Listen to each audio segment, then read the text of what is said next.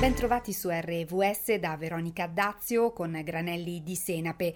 Il semino di speranza che piantiamo oggi nel terreno della nostra eh, riflessione radiofonica riguarda i più giovani, dai bimbi eh, fino agli adolescenti, ma anche noi adulti, che a volte facciamo davvero fatica a intercettare la loro attenzione su temi cruciali come il rispetto per l'ambiente e tutte quelle pratiche che eh, vanno sotto il nome di economia circolare. A volte persino noi eh, adulti facciamo fatica a comprendere questi argomenti. Saper raccontare quindi delle storie che accendano la curiosità dei più piccoli diventa fondamentale per piantare un semino di attenzione, di cura e anche di consapevolezza che poi i giovani si porteranno dietro nel loro bagaglio per il futuro.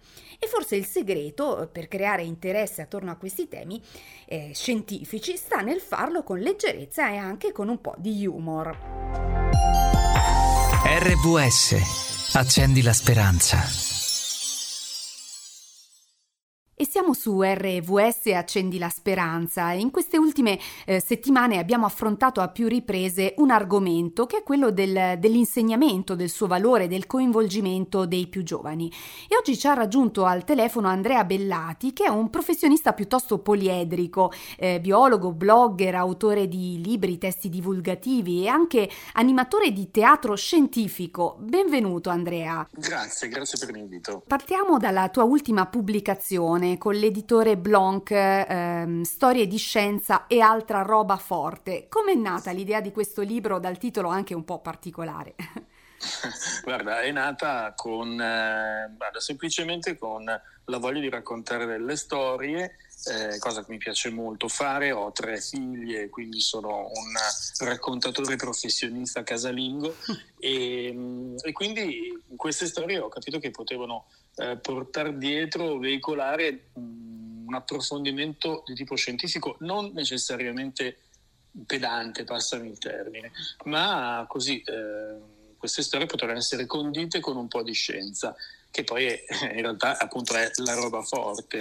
E così è nata, è nata questa idea. Ho raccolto un po' di materiale e poi ho cucito insieme appunto un, una, una decina di storie. Ecco, una, un libro che racconta, proprio narra storie anche con un, um, uno stile differente, anche un po' ironico, leggero, eh, che in- intercetta proprio, come dicevi, ai bisogni delle, dei tuoi figli, ecco. Um, i ragazzi più giovani stanno dimostrando comunque una certa attenzione, pensiamo ai Fridays for Future ad esempio. Eh, come intercettare meglio la loro attenzione?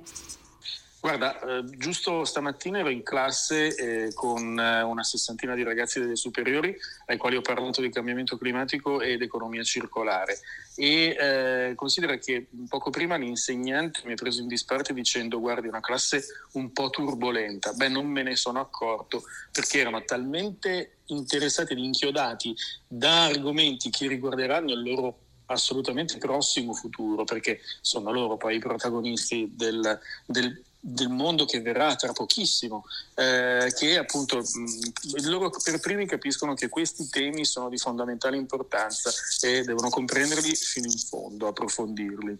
Certo, anche perché i grandi della terra, ecco, per così dire, insomma, eh, proprio in queste settimane stanno eh, vivendo anche degli appuntamenti fondamentali per il nostro futuro. A volte tante parole ma poca ciccia, diciamo così, quindi insomma anche i ragazzi rischiano un po' di disamorarsi anche rispetto ai temi dell'agenda. Bah, guarda, sì, anche se però noto, soprattutto appunto in questa generazione nuova, eh, che è l'attuale generazione di diciamo tardo adolescenti, ventenni, una, una, una, un'attenzione assolutamente particolare, anche perché eh, adesso fuori dalla pandemia, che ha un po' cancellato gli aspetti drammatici del cambiamento climatico, adesso ne stiamo parlando e la cronaca, voglio dire, ahimè, è piena di appunto eh, eventi eccezionali che sconvolgono il clima anche in Italia. Pensiamo alla Sicilia e al ciclone che l'ha interessata. Quindi questo libro, Storie di scienza, altra roba forte, è davvero un invito a, eh, anche a scoprire quei misteri eh, scientifici che però possono appunto incuriosire i più giovani. Puoi raccontarci qualcosa di particolare, insomma anticipare qualcosa del tuo testo a chi ci ascolta? Ma, il, dunque a me piace mescolare appunto gli ambiti, per cui all'interno di ogni capitolo eh, si possono trovare citazioni cinematografiche, approfondimenti letterari eh, e per esempio nel raccontare i cambiamenti climatici e del ruolo che la natura ha nel far cambiare il clima, per esempio attraverso, non so, eruzioni vulcaniche. Eh, racconto di quell'anno senza estate, che era il milleottocentosedici, in cui le temperature del pianeta crollarono a causa di una eruzione molto forte ehm, avvenuta in Indonesia, e a causa di questo, di, di questo crollo delle temperature eh, beh, mh, nacquero tante cose che non ci aspettiamo, per esempio la bicicletta, no? Eh, oppure un determinato tipo di letteratura horror, eh, tutte, tutte nate in coincidenza appunto con questo brusco cambiamento del clima e con l'adattamento delle persone, e così come le persone anche l'arte, la scienza si è adattata. Bene, allora ehm, invitiamo Andrea a rimanere con noi dopo una breve pausa musicale per parlare di economia circolare. Siamo ancora su R V S, è rimasto con noi al telefono Andrea Bellati, che lo ricordiamo è autore di libri, testi divulgativi, anche animatore di, del cosiddetto teatro scientifico, e eh, uno dei temi eh, diciamo che hanno anche un po' incuriosito me stessa, ecco, è quello dell'economia circolare, perché se ne parla tanto, ma eh, anche se lo chiedi a, ad alcuni adulti non si sa che cos'è, cioè non sai come spiegarlo. Eh, Andrea, come eh, lo stai raccontando anche nei, negli spettacoli, negli incontri che fai nelle scuole ai più giovani? Sì, è un tema che giustamente, come dici tu, è fondamentale, se ne sente parlare tanto e se ne sa magari un po' poco. Beh, eh, dunque, noi, l'economia circolare è diventata protagonista, per esempio, di alcuni eh, spettacoli di teatro scienza che noi proponiamo anche ai piccolissimi del primo ciclo delle scuole elementari. Um, in che modo? Beh, chiaramente lì giochiamo con eh, attori, buffi, personaggi e anche pupazzi, per poi invece eh, alle superiori invece fai dei discorsi molto più, molto più approfonditi, chiaramente. Eh, l'economia circolare, guarda, il, il concetto fondamentale è che niente è scarto, esattamente come in natura, no? Quindi mm. ciò che è scarto per qualcuno diventa risorsa per qualcun altro. E si possono fare diversi esempi proprio di aziende che ehm, iniziano a fare questo tipo di operazione.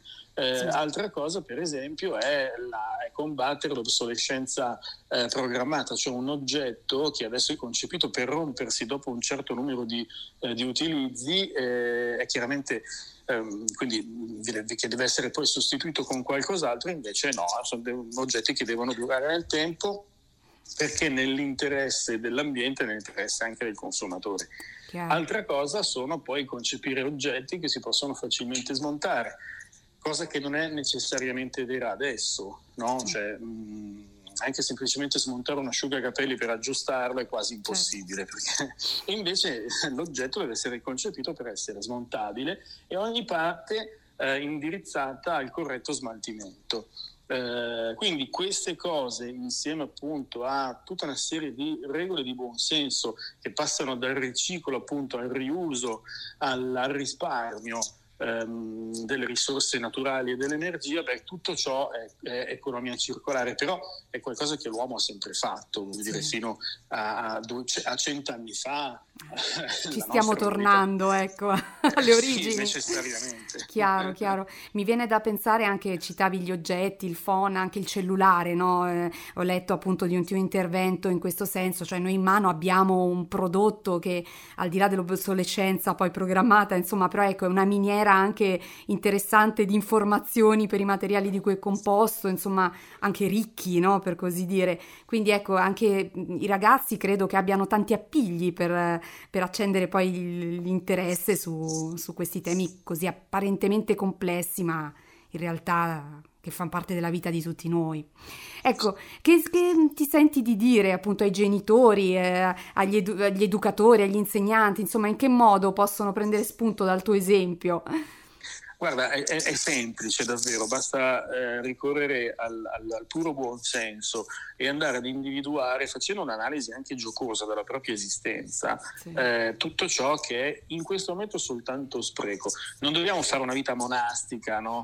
Mm. Nella riduzione appunto di, di consumi eccetera necessariamente, però come minimo per adesso Eh, andare ad individuare quelli che sono gli inutili sprechi, tipo ti faccio un esempio, sì. eh, acqua lasciata aperta mentre ci si lava i denti, faccio degli esempi stupidi, eh? Certo. Lampadine lasciate accese eh, dove non servono, eh, ogni cosa che brucia energia necessariamente in, in, in brucia risorse.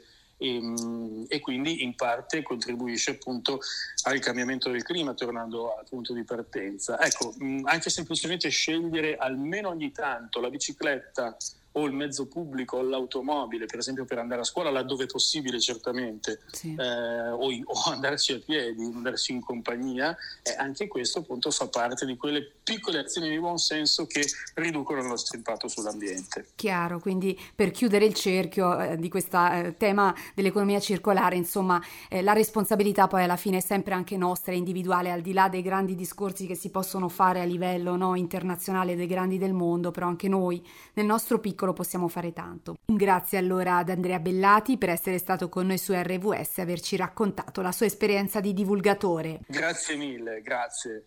Diovide che era cosa bella e buona, e se la prima di tutte le lodi è quella che Dio ha fatto della sua creazione, non saprà l'uomo lodare anche lui la creazione che gli è stata affidata? Il cosmo è stato lodato da Dio e, eh, gravido di una gloria che gli è propria, risponde a Dio con una testimonianza, così che i cieli raccontano la gloria di Dio e il firmamento annuncia l'opera delle sue mani. Salmo diciannove due. Queste sono parole eh, di Enzo Bianchi che ben riassumono eh, diciamo il significato eh, della puntata anche di oggi.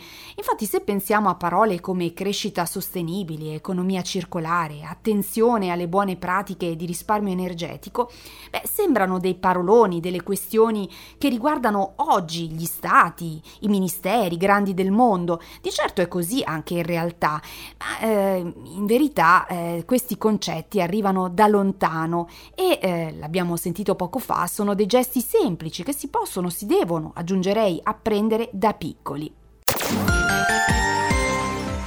E siamo arrivati alla conclusione di questa nuova puntata di Granelli di Senape. Io sono Veronica Dazio. Prima di salutarci vorrei segnalarvi il sito hop media punto it dove potete eh, riascoltare le trasmissioni andate in onda su R V S. Accendi la speranza. Grazie, a sabato prossimo.